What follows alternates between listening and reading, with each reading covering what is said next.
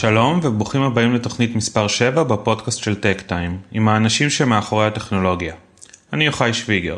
החיבור של יותר ויותר מכונות, מכשירים ומערכות במציאות לרשת, או מה שקרוי האינטרנט של הדברים, מביא עמו את סכנות הסייבר שהיו שמורות בעבר לעולם הווירטואלי אל המציאות שסביבנו. מכוניות מקושרות, מכונות במפעל, אינפוזיות מקושרות בבתי חולים, ואפילו בלוני גז בבניינים חכמים.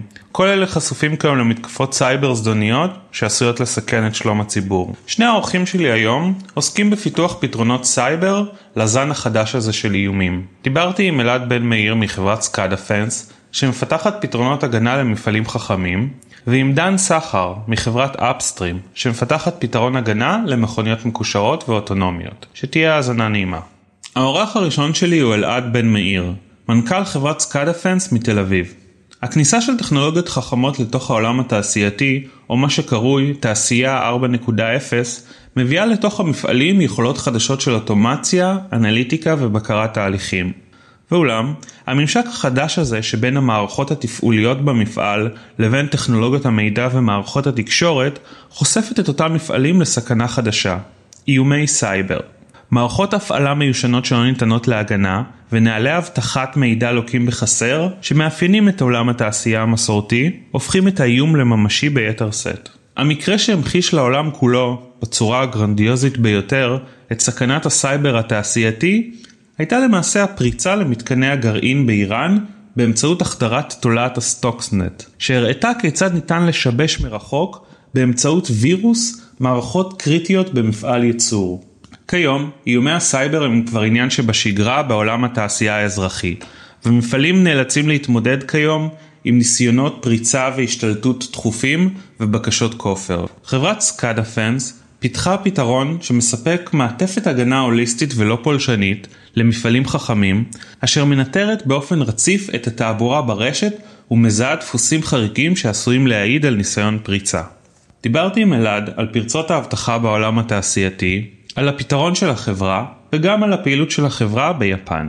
שלום אלעד ותודה שהסכמת להשתתף בפודקאסט שלנו ולדבר קצת על איומי הסייבר בתחום התעשייתי. עולם התעשייה עובר הרבה שינויים, המפעלים נהיים חכמים יותר, אוטומטיים יותר, דיגיטליים יותר, ורציתי קצת לשמוע ממך איך המגמות הטכנולוגיות האלה בעצם חושפות את אותם מפעלים לאיומי סייבר. אז זה נכון, המפעלים בכל העולם עוברים דיג'יטלייזיישן, עוברים מאינדסטרי 3.0 ל-4.0, ומה שזה אומר בפועל זה א', חיבוריות של הרשת שפעם הייתה isolated מהעולם, מנותקת לגמרי מהעולם, לאינטרנט ולספקים חיצוניים ולעולמות ה-IT, וב' זה אומר adoption של הרבה מאוד devices, בעצם adoption של IoT, ולכן שתי הדברים האלה גורמים לבעיות ברמת האבטחת מידע.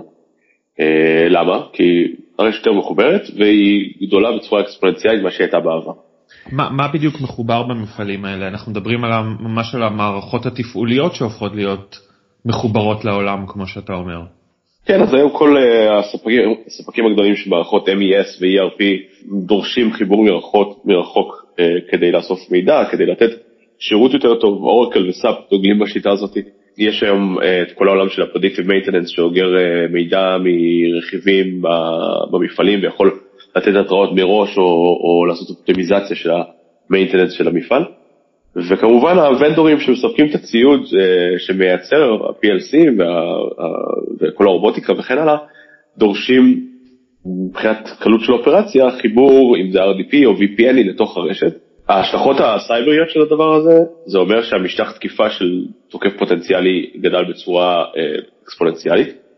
ולא רק שהוא גדל, הוא גם עכשיו חשוף לכל העולם. זה יוצר בעיה מאוד גדולה, כי הארגונים האלה הם לא חדישים כמו שאנחנו מכירים בעולמות ה-IT, ויש להם עדיין איזשהו gap של בין 10 ל-20 שנה של maturity ב-security practices שלהם, וזה גם הסיבה שאנחנו רואים הרבה מאוד התקיפות על מפעלים חכמים האלה. אז אתה אומר בעצם שיש פער בין הטכנולוגיה המתוחכמת לבין מה שנקרא המיינדסט של המפעלים האלה שעדיין מרגישים בעולם של פעם? זה גם המיינדסט וזה גם הטכנולוגיה הקיימת, כי הטכנולוגיה החדשה היא לא מחליפה את כל הטכנולוגיה, זה adoption, זה לוקח זמן. ובטרנזישן פיריד הזה הטכנולוגיה החדשה חושפת את התשתית הישנה להתקיפות פוטנציאליות.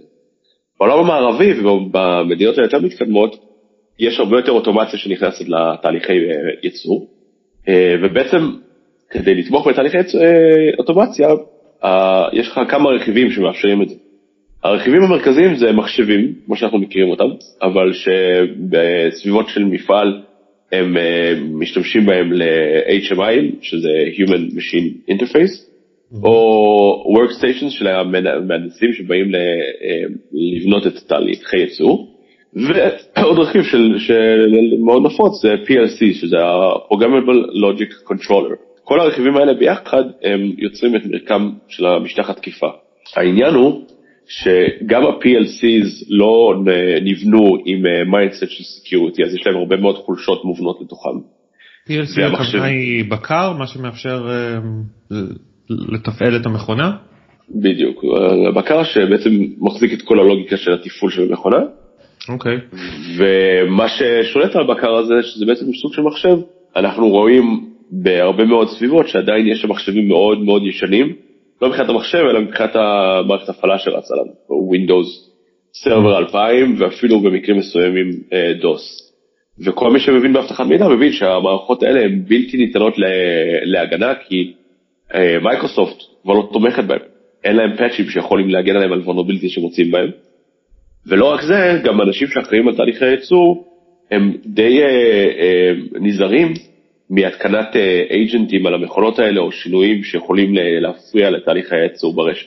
והספקים שמספקים להם את הטכנולוגיות החכמות האלה, מספקים להם אותם חשופות? תראה, כשמסתכל על תשתיות IoT או IoT, הבעיה האינרנטית בעולם ה-IoT זה שיש תחרות על מחיר ופרפורמנס, ולכן סקיוריטי בדיזיין הוא אף פעם לא פריורטי הזאת. ומה שקורה עם זה, זה שפשוט הביזנס דוחף להכניס יותר חיישנים ויותר אוטומציה, והחיישנים האלה יש להם inherent risk, יש להם סיסמאות מאוד פשוטות כדיפולט, ויש להם תקשורת שהיא לא מוצפנת, ויש להם כל הום פונקציונליטי שזה בעצם חוזר חזרה ומחבר אותם למאדרשיפ ופותח עוד ערוץ תקיפה. יש הרבה מאוד בעיות מבחינת הבטחת מידע שמסתכל על האלמנטים האלה. בואי ננסה קצת לתת קווים לדמותו של איום הסייבר הזה. אני חושב שאולי האירוע המכונן בתחום הזה הוא הפריצה המיוחסת למדינות כאלו אחרות למתקני הגרעין באיראן, באמצעות תולעת הסטוקסנט. כן, סטוקסנט בעצם היה יריית פתיחה מחודשת להבנה שצריך להבטיח את התשתיות האלה. אז שוב, אז במקרה הזה אנחנו מדברים על מדינות, על מלחמה בין מדינתית. אתה יכול קצת לתאר לי את האיום הזה ברמה יותר רחבה, מי התוקפים הפוטנציאליים, איזה צורות המתקפות האלה יכולות ללבוש, כמה מוחשי האיום הזה, כמה הוא פוטנציאלי? בגדול סטאקסט באמת היה הפיבטל מומנט הזה שכולם הבינו שצריכים להבטיח את התשתיות האלה. עד 2017, מסטאקסט עד 2017, ראינו הרבה מאוד זנים של malwares שתרגטו תשתיות OT. וב-2017 מה שראינו זה בעצם ש-WannaCry ו-NotPetya, שהיו שתי קמפיינים מאוד גדולים של ransomware, שתקפו מאות או אלפי עסקים בעולם, בעצם זלגו פעם ראשונה בין IT ל-OT, והנזק המשמעותי באמת נעשה דווקא בצד של ה-OT. IT זה טכנולוגיות מידע וה-OT זה הטכנולוגיות התפעוליות, כן? כאילו המערכות. אוקיי. Informational Technology ו-Operational Technology. ובזליגה הזאת פתאום הייתה הבנה שהתהליך הזה של החיבור בין עולמות ה-IT לעולמות ה-OT, או בין עולמות התעשייה לעולם הגדול, בעצם חושפות את המערכות האלה לתקיפות רגילות, לא לתקיפות שהן ממוקדות. מי עמד מאחורי הקמפיינים האלה? מה הייתה המטרה? מה הייתה הטכניקה? בתקיפות ransomware לרוב זה תקיפות של adversary, של תוקפים שרוצים לעשות כסף. אז הם מתכננים את זה, מקפידים על צורת תקיפה, ב-WannaCry ו-NotPetya זה היה execution מבריק. הם גם הצליחו לסחוט כספים? כן, כן, כן. אוקיי. הרבה כספים, יש הרבה מאוד כספים שרצים מאחורי התשתיות האלה של הרנסומוור. אוקיי. אבל חזרה לשאלה שלך, אז סטאקסנט באמת זה היה תקיפה של ארגונים ממשלתיים, של מדינות, אחד נגד השנייה, ואנחנו ראינו את זה גם אחרי זה באינדסטרויר ובעוד כל מיני מלוורים שרוסיה למשל השתמשו נגד אוקראינה כדי להשביל את החשמל ובעוד מקומות. מה שמעניין זה שרוב התקיפות הם לא nation state based, כאילו הם לא ממומנות או מבוצעות על ידי ממשלות. כי בסופו של דבר הבינו שיש את החיבור הזה בין העולמות של התעשייה של OT ו-IT, והחיבור הזה בעצם מאפשר לתוקפים להיכנס דרך הדלת הראשית, אבל למצוא את המטרה הכי קלה בתוך הארגון כדי באמת להשבית אותו וכן לפגוע בו איפשהו כואב. ואנחנו מקבלים פניות על בסיס שבועי או מלקוחות קיימים או מאנשים שאנחנו מדברים איתם, על זה שהם נפגעו והם צריכים עזרה באינסטנט רספונס ולהבין איך יוצאים מזה. וזה, אני חושב שאולי 5% מכל התקיפות מגיעות לחדשות. התקיפות על מפעלים היום זה משהו שקורה על בסיס יומי, הם נופלים לזה ממש בקלות, והחוסר מודעות וחוסר בקרה מבחינת הבטחת מידע היא הגורם העיקרי, זה שהתוקפים מצליחים. זה ממש מתקפות שיכולות לשבש מפעל, להזיק למפעל, להשבית מפעל. כן, משמעית, כן, לא מזמן ראינו התקיפה על נורס היידרו, שזה מפעל אלומיניום במדינות הנורדיות. הם השביטו שם את המפעל כמה ימים שעברו לתפעול ידני, וזה עלה להם דעתי באזור $50 מיליון, זה מה שהם הציעו. לקוח שלי לשעבר, רקט בן קיסר, שזה RB, זה כמו הפרוקטר אנד גמבל של העולם, שני או שלישי בגודלו, גם חטפו בוונקה עבירות פתיה, וההפסדים שלהם, לפי מה שהם פרסמו בעיתונות, הגיעו ל$150 מיליון בנזק. יש לנו לקוח בגרמניה שדיברנו איתו על הריסק מנג'מנט שלו ומה זה אומר מבחינתו. אז הוא מבחינתו ברגע שאנחנו משביטים, ברגע שהממשלה שלנו מושבט, זה הפסד של $5 מיליון באותו רגע, גם אם זה קורה רק לשנייה. הצורך במשאבים כדי לחזור לתפעול מלא הם מאוד מאוד יקרים, והנזק שהוא מקבל בעקבות זה שהוא לא מייצר בקצב שהוא אמור לייצר הוא בגובה של $500 לשנייה. אז היכולת שלו להגיב ולחזור חזרה לנורמל סטייט הוא קריטי ומאוד כואב. האם זה נקודת תורפה שקיימת גם תשתיות מדינתיות, חשמל, מתקני מים, גז וכולי, גם הם הופכים להיות יותר חכמים וחשופים?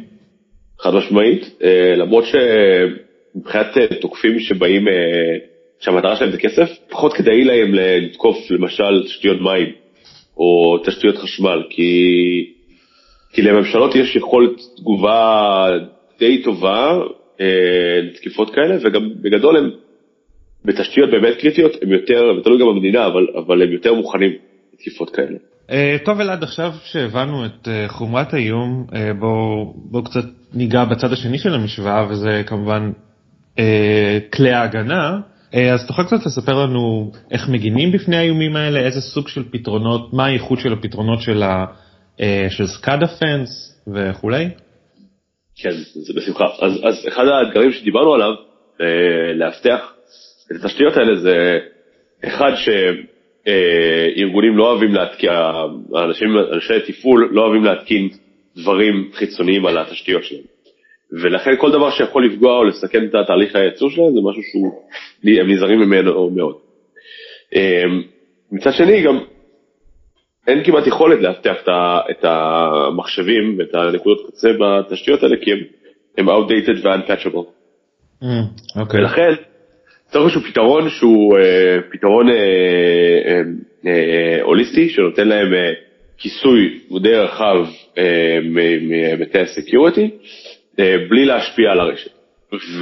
ולמה אני אומר את זה? כי בסופו של דבר יש כל מיני פתרונות ויש כל מיני דיונים ופריימוורק שמדברים על איך להבטיח את הרשתות האלה.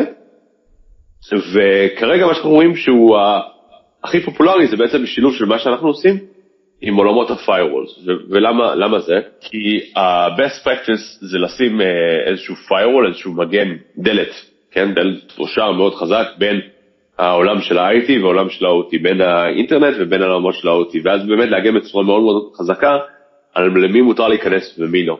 אוקיי. אבל כמו האנלוגיה של הבית, אנשים הם אנשים, ולפעמים משאירים את הדלת לא נעולה, או משאירים את החלון פתוח. ובגלל זה צריך גם שבשילוב עם ה-firewall הזה, בשילוב עם הדלת והחלון, צריך שיהיה לך גם מערכת חזקה. מישהו שיסתכל בתוך הבית כל הזמן, לראות אם גם יש מישהו זר שמסתובב שם, שאיכשהו נכנס דרך החלון. וקרה האמת מקרה לא מזמן, באחד החברות חשמל בארצות הברית, שתוקף הצליח להשתמש באיזשהו חולשה בפיירוול, ולפתוח לו חלון, דלת אחורי, ולהיכנס לתוך הארגון, ובעצם זז שם במשך זמן די ארוך, עד שהצליחו לגלות אותו. והשאייה בתוך הרשת זה בעצם הדבר הכי מסוכן, כאילו בהבטחת מידע, ההבנה של לזהות כמה שאתה אומר ולהגיב כמה שאתה אומר, היא הדבר הכי קריטי בהבטחת מידע. ולכן, חזרה לפתרון שלנו, השילוב של מה שאנחנו עושים עם firewall זה שילוב כרגע הכי אופטימלי להגן על התשתיות האלה, שה-firewall בעצם הוא ההגנה הראשונית של הדלת שעומדת בין התוקף לארגון, ואנחנו, המערכת ההזקה, שיודעת לזהות תנועות ודברים מוזרים בתוך הרשת ולהתריע עליהם ולתת תגובה ראשונית. וזה נעשה בצורה פסיבית, שאומר שאנחנו לא צריכים להתקין משהו שהוא אינטרוסיב, או לעשות שינויים ברשת, או כל דבר שיכול להפריע לתפעול, אלא אנחנו עומדים מעל הרשת ונותנים את היכולת הזאת. מה מפעיל את ההזקה? מה היא מזהה? מלא דברים. בגדול, בעולם הסייבר יש מונח שקוראים לו הסייבר קיל צ'יין. בעצם זה 7 שלבים שמתארים את התקיפה, איך תקיפה סטנדרטית נראית. וזה, יש שם כל מיני שלבים כמו ה-initial reconnaissance. זה בעצם המודיעין של התוקף, שהוא מסתכל על הארגון עם משקפת, ויודע איפה החלונות הפתוחים. ואז זה הכניסה לארגון. ואז זה ה-weaponization, זה הבאת הנשק פנימה. ואז זה ה-propagation, זה התזוזה בתוך הרשת. יש כל מיני שלבים כאלה. וכל שלב כזה, בתהליך של תקיפה, יש לו סממנים. סממנים שמריחים כמו, הנה, תקיפה עומד לקרות. ואנחנו יודעים לזהות מלא מלא סממנים כאלה, לאורך כל הקיל צ'יין, ולתת למשתמש לנו התראה, של הנה, יש פה תקיפה שעומד לקרות, או שיש ממש תקיפה שקורית לפי חתימות, לפי משהו שנראה, ראינו תקיפה כזאת בעבר, הנה זה קורה פה עוד פעם. אני רק יוסיף ויגיד שעוד אחד מהדברים שאנחנו נותנים, זה לפני שהתקיפה קורית, ולפני שבעצם המשתמש צריך להגיב, אנחנו כל הזמן סורקים את הרשת לזהות אם יש חלון פתוח, או אם יש דלת פתוחה. באנלוגיה, כן? אם יש פה איזשהו פורט שהוא לא מאובטח, או יש איזשהו פרוטוקול שמשתמשים בו שהוא מיושן ואפשר לחוות אותו, או שיש תקשורת בין אתרים שלא אמור להיות. כל הדברים האלה אנחנו יודעים לזהות מבעוד מועד, וזה סוג של ההיגיינה של הרשת, ולשמור אותה ברמה גבוהה כל הזמן. וזה פתרונות שגם תקפים לגבי מה שנקרא איומים מבית, עובד ממורמה, עובד לשעבר, עובד שבטעות איבד את ההרשאה שלו, דברים כאלה? או שזה דברים עם חתימה שקצת יותר קשה לזהות? זה כן, זה ברמה הרשתית זה כן. אפשר לראות כל דבר שהוא אנומליה, אם זה עכשיו עובד שמנסה לעשות שינויים ברשת, בלוגיקה של הבקרים. או עובד שמתחבר מהבית, ואז נכנס לאיזה בקר וגונב משם מידע, או מאחד המחשבים. כל זה, זה אותם סימנים בקיל צ'יין, שאנחנו יודעים להתריע, אם זה עובד, או אם זה תוקף, זה עדיין נמצא. אוקיי. שמתי לב שיש לכם כמה וכמה שיתופי פעולה ביפן. רציתי סתם קצת לשמוע למה זה דווקא שוק יעד אסטרטגי עבורכם. איזה סוג של פעילות יש לכם בו? אז יפן זה השוק השלישי בגודלו מבחינת ייצור אחרי ארצות הברית וסין. ורוב הוונדורים נמנעים מלגש ליפן, כי זו תרבות מאוד שונה מאיתנו, זה שוק שהוא לוקח זמן עד שהוא מקבל החלטות ועד שהוא זז. אבל ברגע שהוא עושה את זה, זה שוק עצום, שהאדופשן שלו ברגע שהוא מתחיל הוא מאוד גבוה. אוקיי. ולכן אסטרטגית בחרנו שאנחנו נתמקד ביפן, ואנחנו עושים את זה כבר כמה שנים. באמת שיש לנו צוות מאוד חזק עם שותפים מאוד חזקים שם, שמביאים אותנו להרבה מאוד הזדמנויות, וכמה לקוחות מהגדולים במשק שם, וזה הסיבה שבעצם אנחנו על יפן ואנחנו נשארים שם, וזה שוק מאוד טוב מבחינתנו. אני מבין שזה גם, אתם עושים לחדור שם, או שאתם פועלים שם גם בתחום הבניינים החכמים, העיר החכמה? כן, כן. אחד הפרויקטים הכי גדולים שיש לנו שם, זה פרויקטים חברה בשם מיצוי פודוסן, והם בעצם חברה עצומה, עושה מלא דברים. אחד הדברים העיקריים שהיא מתמקדת בה זה real estate, וניהול real estate. ובהיבט הזה הם בחרו להשתמש במערכת שלנו, כחלק מההכנה שלהם לקראת האולימפיאדה, ולהבטיח בעצם את התשתיות שלהם בעזרת המערכת שלנו מתקיפות פוטנציאליות. שתקיפות פוטנציאליות בעולמות ה-Building Management Systems או Building Automation Systems, זה דברים קלים משינוי טמפרטורה בחדר, עד למצב שאפשר באמת להגיע למעליות, או לנעול אנשים בתוך החדר, לשבש את התשתית של הזקות אש וליצור שריפה בצורה פיזית. יש הרבה מאוד תקיפות שמאוד מפחידות את העולם ברמת טרור ודברים כאלה. טוב, שאלה אחרונה, אני חושב שגם מי שקצת פחות מתעניין בטכנולוגיה יודע להגיד היום שישראל היא מעצמת סייבר. רציתי קצת לשמוע מנקודת המבט שלך, מה דווקא הופך אותנו למצטיינים בתחום הזה? האם זה אך ורק 8200 או שאתה מזה סיבות נוספות? אני חושב שהצבא, לא רק 8200, יש עוד יחידות מאוד טובות בצבא שמייצרות הרבה מאוד אנשים מאוד מאוד מוכשרים שעוזרים לדחוף את התעשייה קדימה. 8200, שאר היחידות מייצרות טכנולוגיה שהיא 15 שנים מעבר לאיפה שהתחום האזרחי נמצא. ולכן הרבה מאוד רעיונות שמפתחים שם, אחרי זה מוצאים את עצמם באזרחות, ברגע שמותם אנשים משתחררים ויכולים לפתח טכנולוגיות דומות. זו סיבה אחת. סיבה שנייה זה שהממשלה לאורך שנים, לא לאחרונה, יוצרת הרבה מאוד תוכניות של אינסנטיבס לקדם את ההייטק ואת הסייבר ספציפית, וזה מביא איתו גם הרבה מאוד כסף מבחוץ, מוונצ'ר קפיטל. התרבות שלנו של לא לפחד ולהיות זריזים ולחשוב מחוץ לקופסה, זה גם משהו שתורם. ואני חושב שכל המרכיבים האלה ביחד גרמו לזה שאנחנו נהיה איפה שאנחנו נמצאים. ומלבד המוניטין הספציפי של חברת SCADAfence, אתה מרגיש שהיותכם חברה ישראלית זה כאילו נותן לכם איזה עילה גם איזשהו ערך מוסף בשוק הבינלאומי? כן, אבל אני חושב שזה לא משהו העולם קצת עייף כבר פעם, לפני 15 שנים, אז כל סטארט-אפיסט היה מתחיל את הפיץ שלו, אנחנו יוצא 8200, זה מה שאנחנו עושים, וזה היה עוד משהו שהיו מוסיפים לכל מצגת. והיום זה קצת הפך להיות נדוש, אז כאילו, כולם מבינים את זה, אבל לא משתמשים בזה יותר מדי כדי למנף את היכולות של החברה וכן הלאה. זה סוג של ידוע כבר. אוקיי. טוב, אלעד, תודה רבה על השיחה מאוד מעניינת הזאת. אנחנו נמשיך לעקוב אחריכם בטק טיים. בכיף, תודה רבה. האורח הבא שלי הוא דן סחר, סמנכ"ל המוצר בחברת Upstream Security.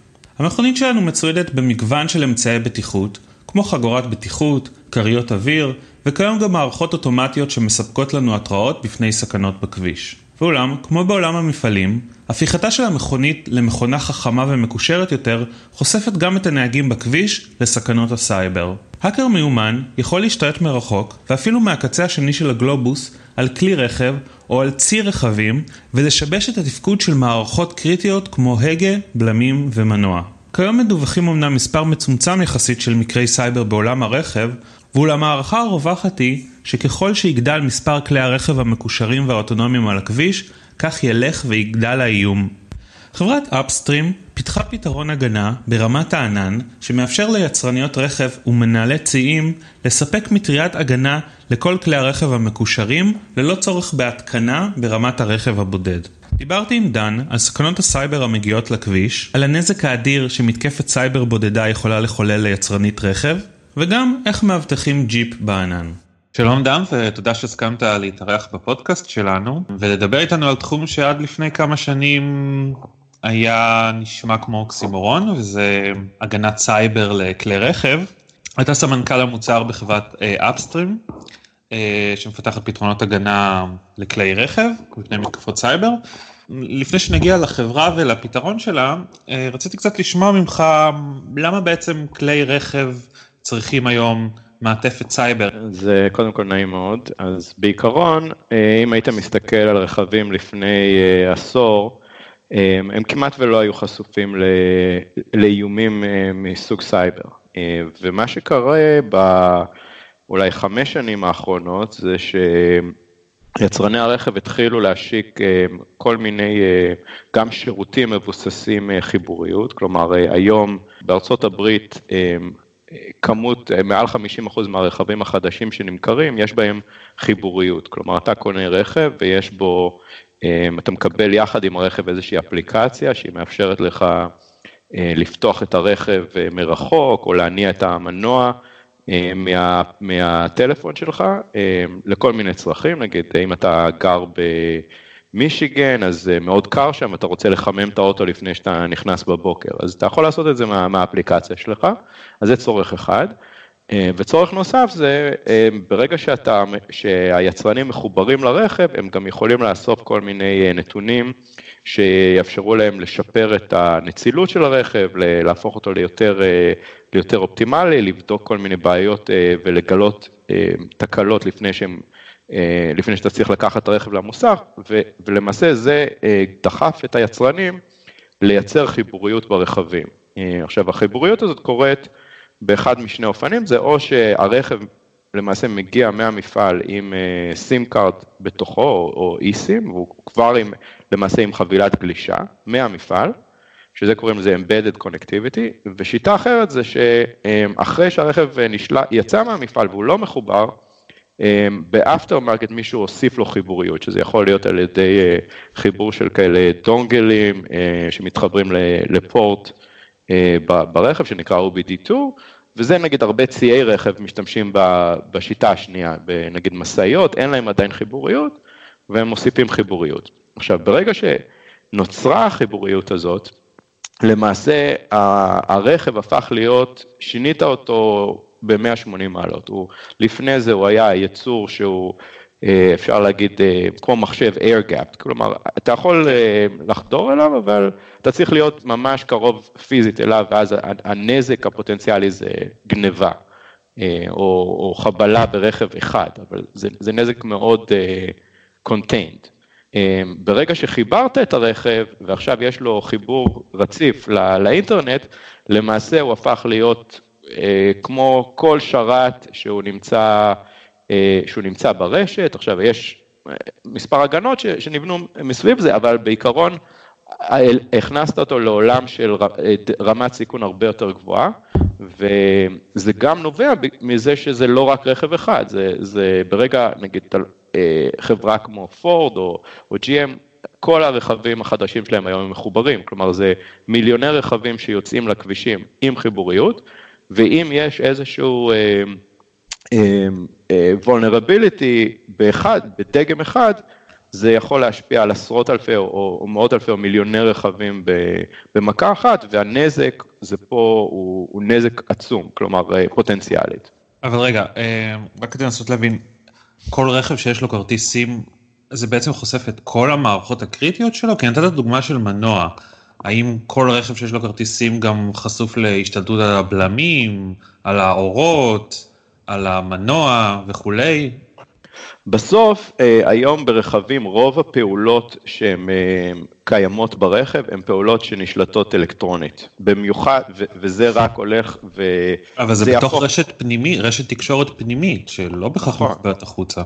נכון, אבל בסוף יש לך מספר רשתות פנימיות ומספר רכיבים פנימיים, אבל הנקודה היא שהם נשלטים אלקטרונית. עכשיו, היצרנים מימשו כל מיני מערכות הגנה או הפרדות בין אזורים מסוימים ברכב. נגיד, יש את הרשת הפנימית שקוראים לה קנבס, ולהגיע אליה אתה צריך לעבור, יש לך כל מיני אמצעים להגיע אליה, חלקם פיזיים, חלקם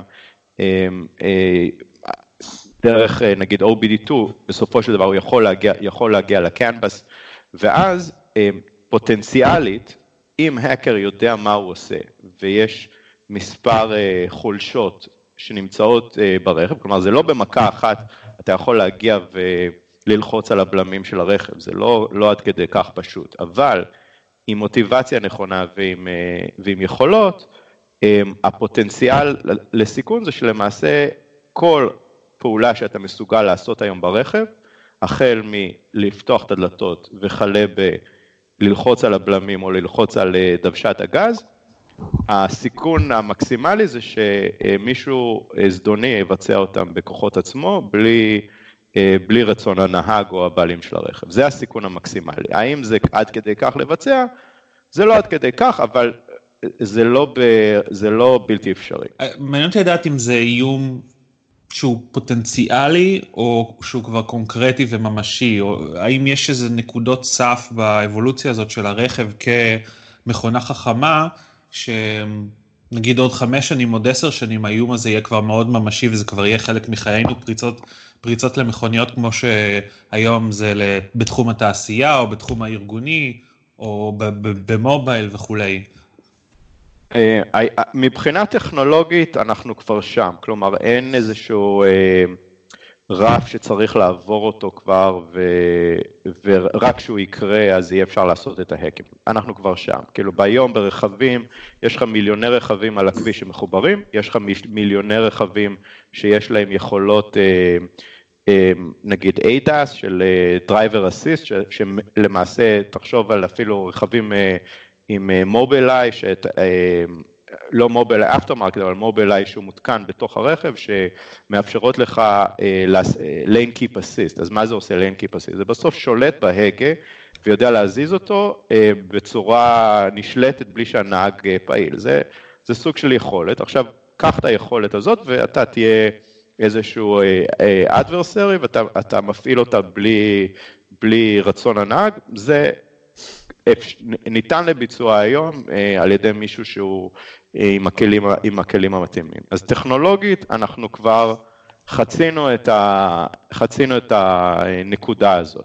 אני חושב שהפער, השני הדברים שאפשר להגיד עדיין נחצו ברמה מסוימת הם מוטיבציה, כלומר האם קיימים האקרים בעולם היום שרוצים לבצע התקפה עם משמעויות אולי, עם סיכון של ביטחון אישי, כלומר, worst case scenario, doomsday scenario כזה, זה כך איזשהו דגם של רכב, ובבת אחת תעצור עשרות אלפי או מאות אלפי רכבים, תלחץ על הבלמים בלי שהנהג מתכוון, או תחבל להם את המנוע בזמן נסיעה.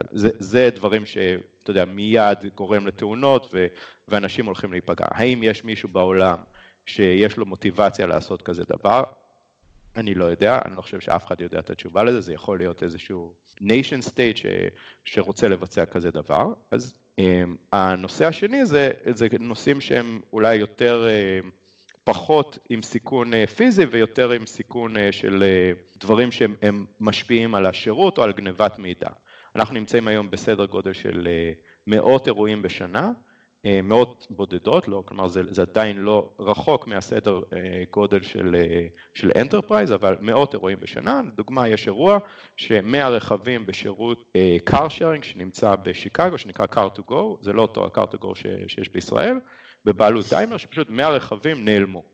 אז זה גרם, פגע להם בברנד משמעותית, זה עשה דיסרפשן מאוד רציני לשירות, 100 רכבים זה נדמה לי היה איזה שליש מהציר רכבים שלהם, פשוט רכבים נעלמו לגמרי, וזה, אני לא יודע אם בעקבות הדבר הזה, אבל עובדתית השירות הזה הפסיק לפעול בשיקגו מספר חודשים אחרי הדבר הזה.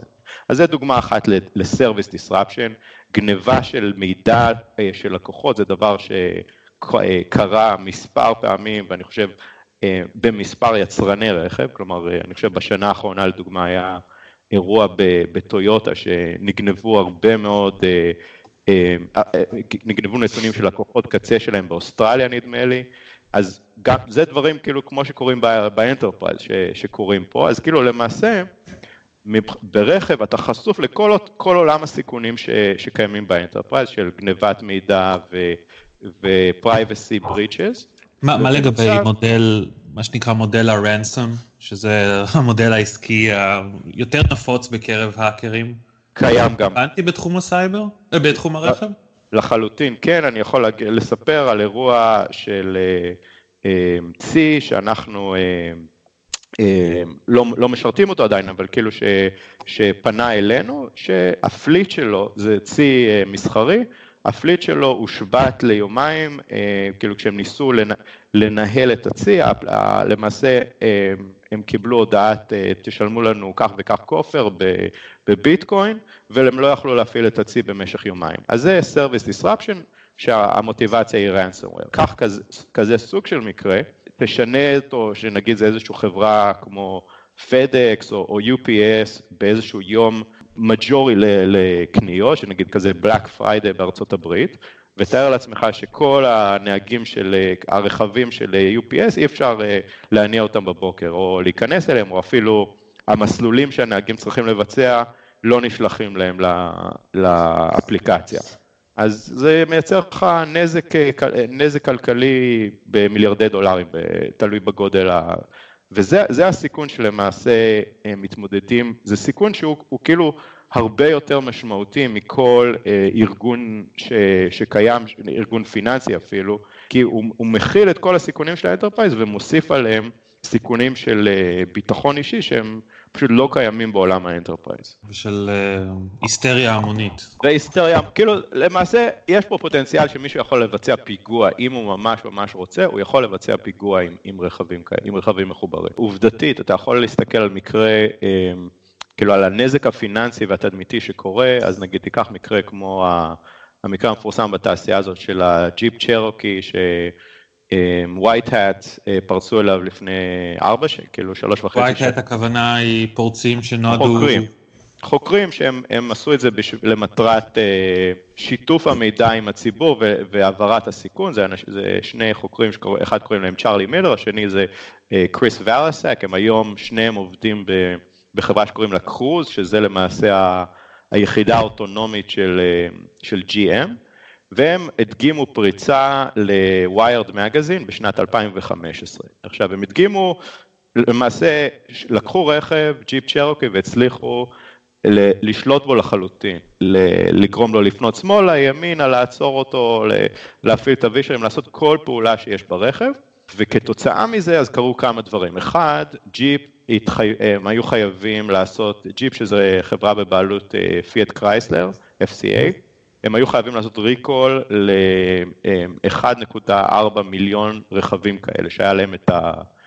שהם היו מחוברים. אז זה ריקול, זה מה שזה פעולה שהיא מאוד מאוד capital intensive, כלומר זה עולה מאות $100, כל רכב שאתה צריך לגרום ללקוח, להחזיר אותו למפעל לתיקונים. זה מאות $100, תכפיל את זה ב-1.4 מיליון רכבים, אז זה נזק שהוא היה, אני חושב, למעלה ממיליארד דולר, רק בזה.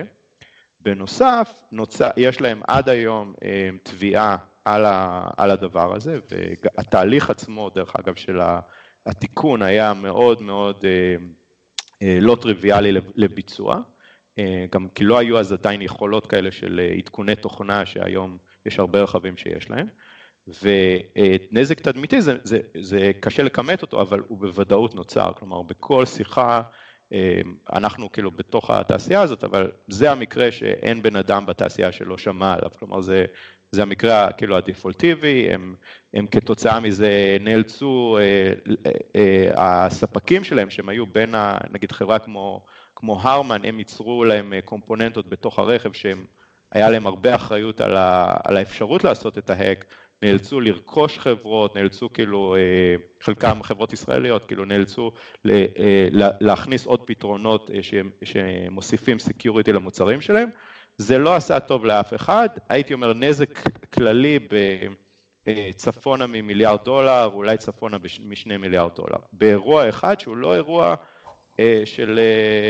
של קרימינלים, כלומר זה אירוע של חוקרים.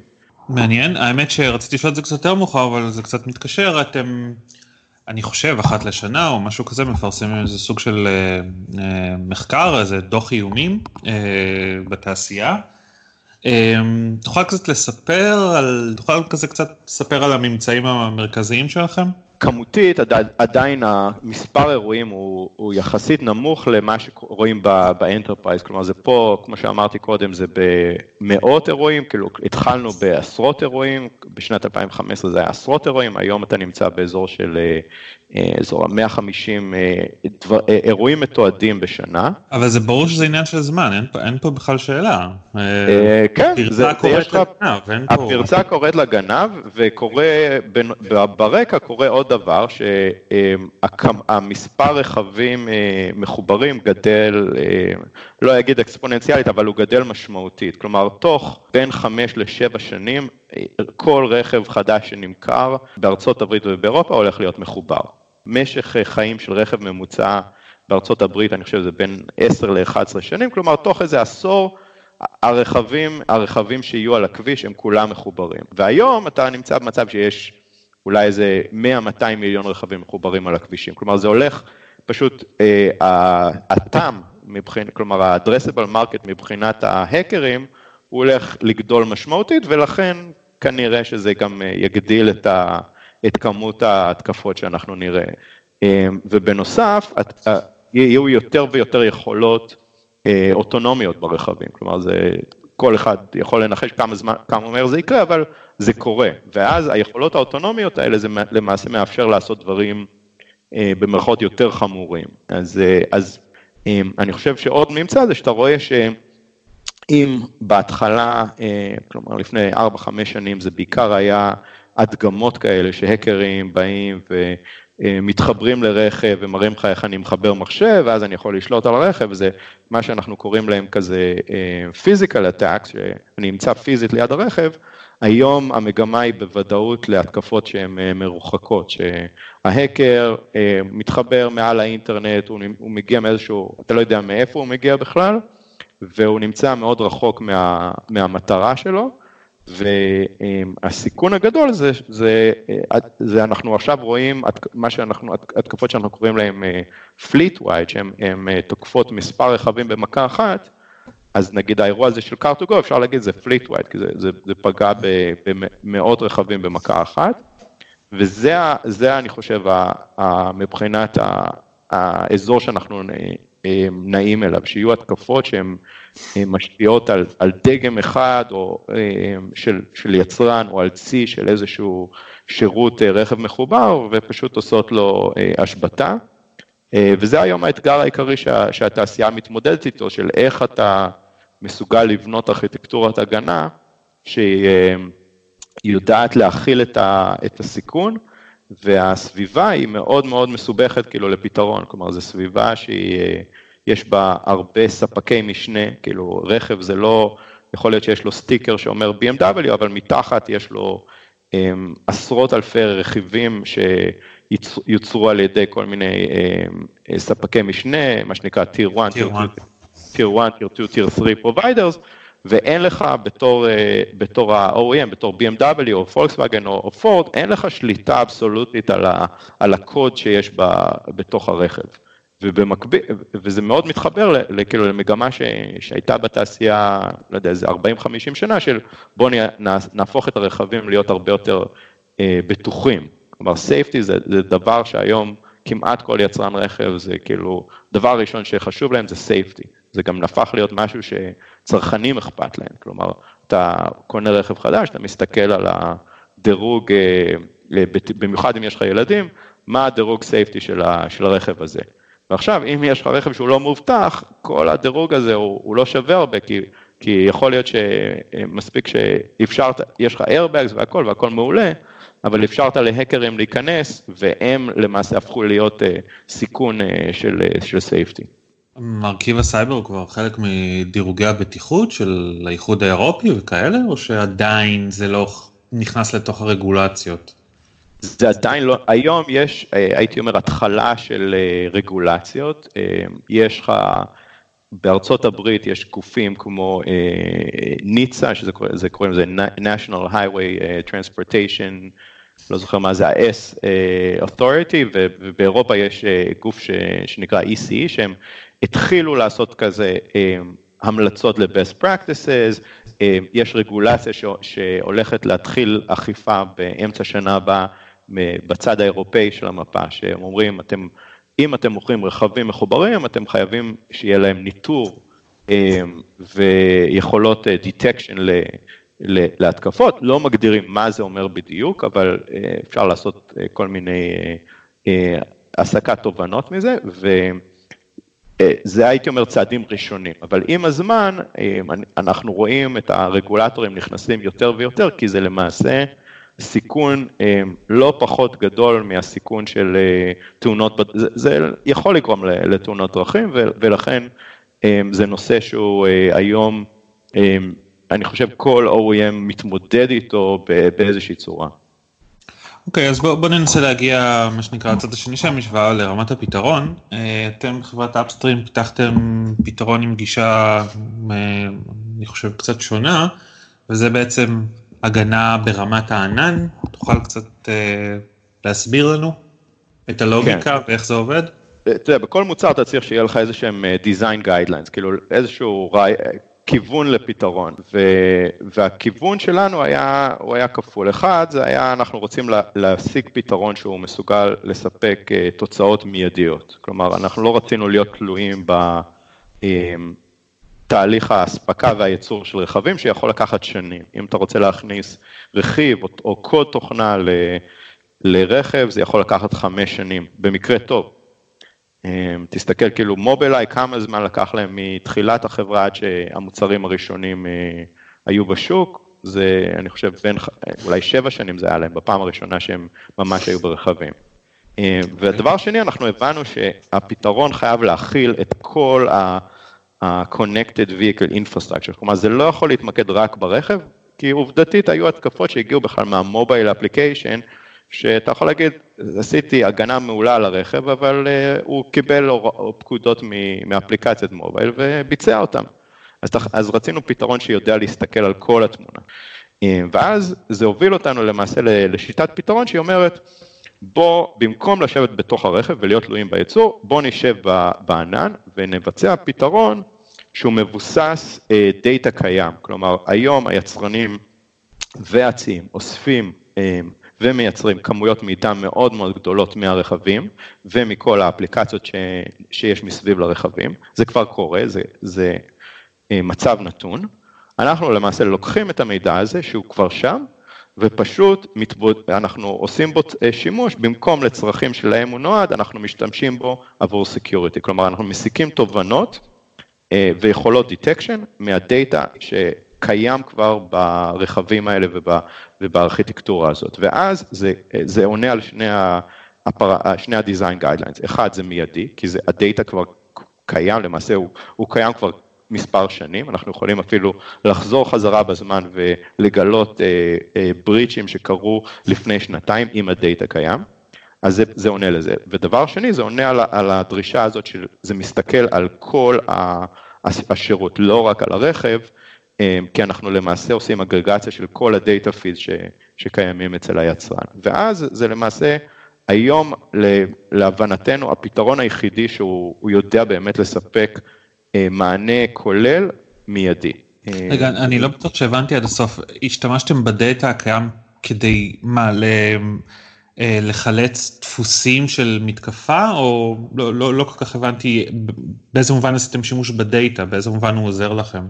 אז מה שאנחנו עושים עם הדאטה, אנחנו למעשה מייצרים איזשהו מודל, איזשהו בייסליין שאומר, ככה ההתנהגות הנורמלית של כל המערכת הזאת, של הנה הרכב מסוג כזה וכזה, ככה הוא מתנהג ביום רגיל. הנה השרת טלמטיקס, זה הדרך שבה הוא עובד ביום נורמלי. אחרי שיש לך את זה, אז אתה יכול למעשה לחפש את ה-outliers, את האנומליות שהם חורגים מהתקן במרכאות.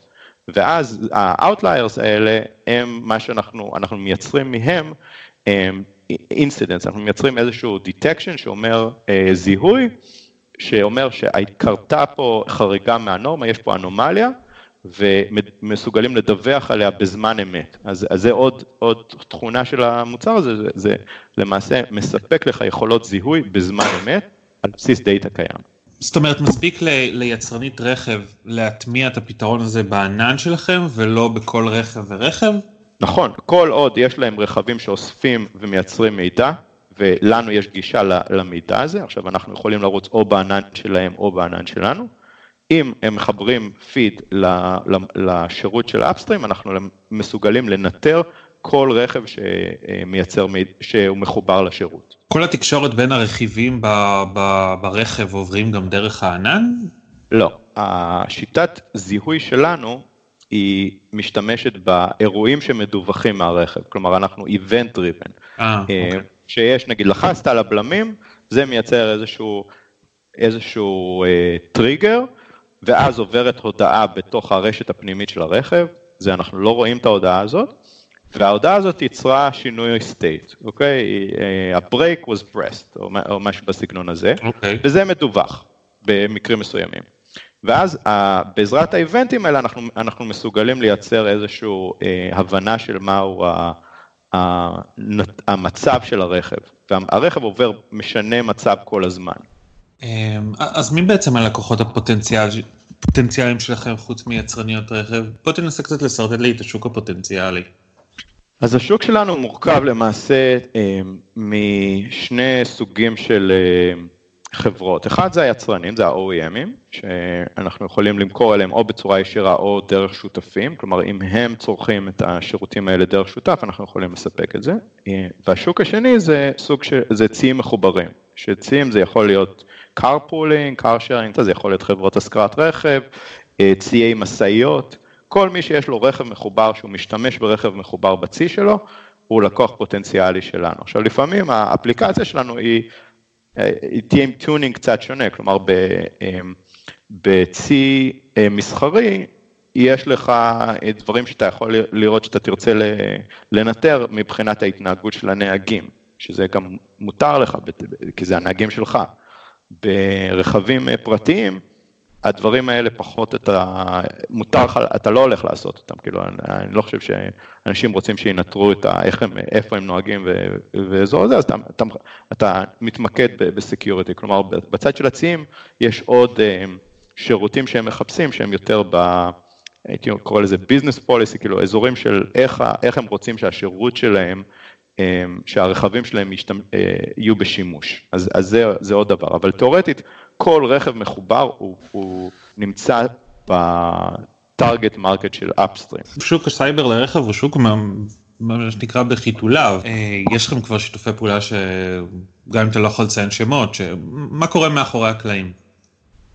אז היום יש לנו שיתופי פעולה, אני חושב, בשני אזורים. אחד זה בעולם של ה-MSSP, שזה Managed Security Service Provider, שזה כאילו חברות למעשה הם חברות שמציעות שירותי סייבר סקיוריטי לחברות אחרות. כאילו אם אני בנק, אני יכול לממש סייבר בעצמי, או שאני יכול ללכת לחברות צד ג' שהם יהיו אחראים על ההבטחה שלי. כמו מוקד אמון כזה, כאילו, לסייבר.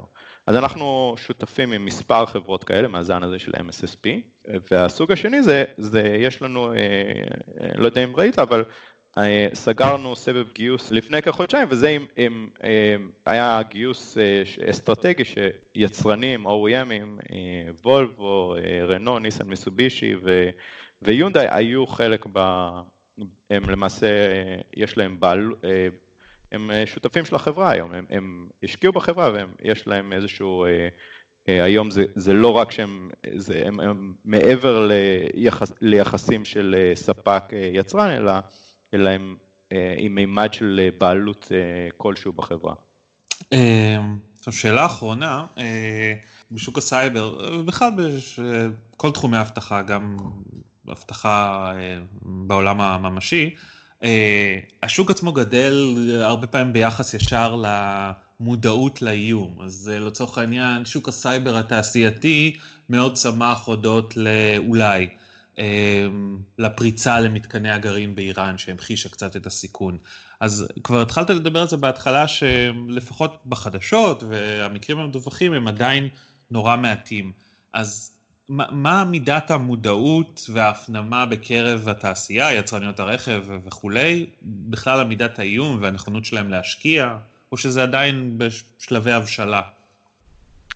אז קודם כל השוק הוא צעיר, מבחינת השנים שמשקיעים בו לעומת האנטרפרייז הוא הרבה הרבה יותר צעיר, כלומר זה 5 שנים אולי אפילו פחות.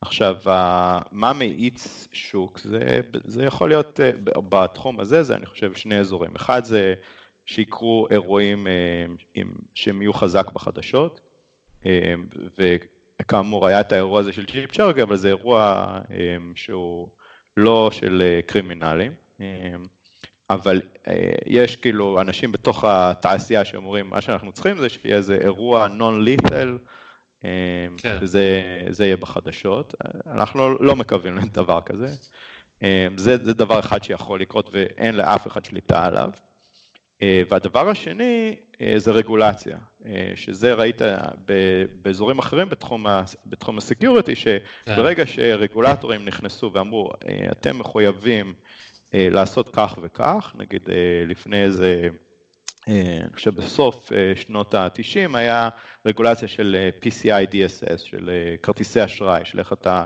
אם אתה באתר יודע לקבל כרטיסי אשראי, אתה אמור לעמוד בתנאים כאלה וכאלה.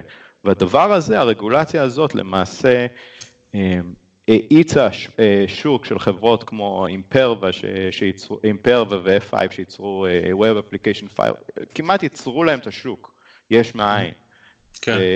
קורא לך כזה דבר ואומרים, בא איזה רגולטור ואומר, אני מחייב שיהיה א' ב' ג' ובמקרה יש לך מוצר שהוא יודע לעשות את א' ב' ג', אז זה נותן לך איזשהו האצת טורבו כאילו רצינית לשוק. אז זה דברים שיכולים לקרות, אבל בסופו של דבר אני חושב מבחינת ה-awareness, זה בתוך היצרנים זה קיים כבר מאוד חזק, בצד של הצרכני קצה זה עדיין יחסית חלש, כי הם לא ממש הרגישו את זה, זה לא היה עדיין, כלומר יש כתבות בעיתונים, אבל עוד לא קרה אותו האירוע כמו Equifax, שהשפיע על מיליוני צרכני קצה. אוקיי, דן, תודה רבה על השיחה המאוד מעניינת הזאת, שקצת התארכה, אז אם עיכבתי אותך, אני מצטער. כן. אז תודה, דן, אנחנו נמשיך לעקוב אחריכם בטק-טיים, שיהיה המון בהצלחה. תודה רבה, להתראות. תודה רבה על ההאזנה, אני מקווה שנהניתם. אתם מוזמנים להמשיך ולעקוב אחר הכתבות באתר שלנו, techtime.co.il, להירשם לניוזלטר, ולהקשיב לפרק הבא בפודקאסט.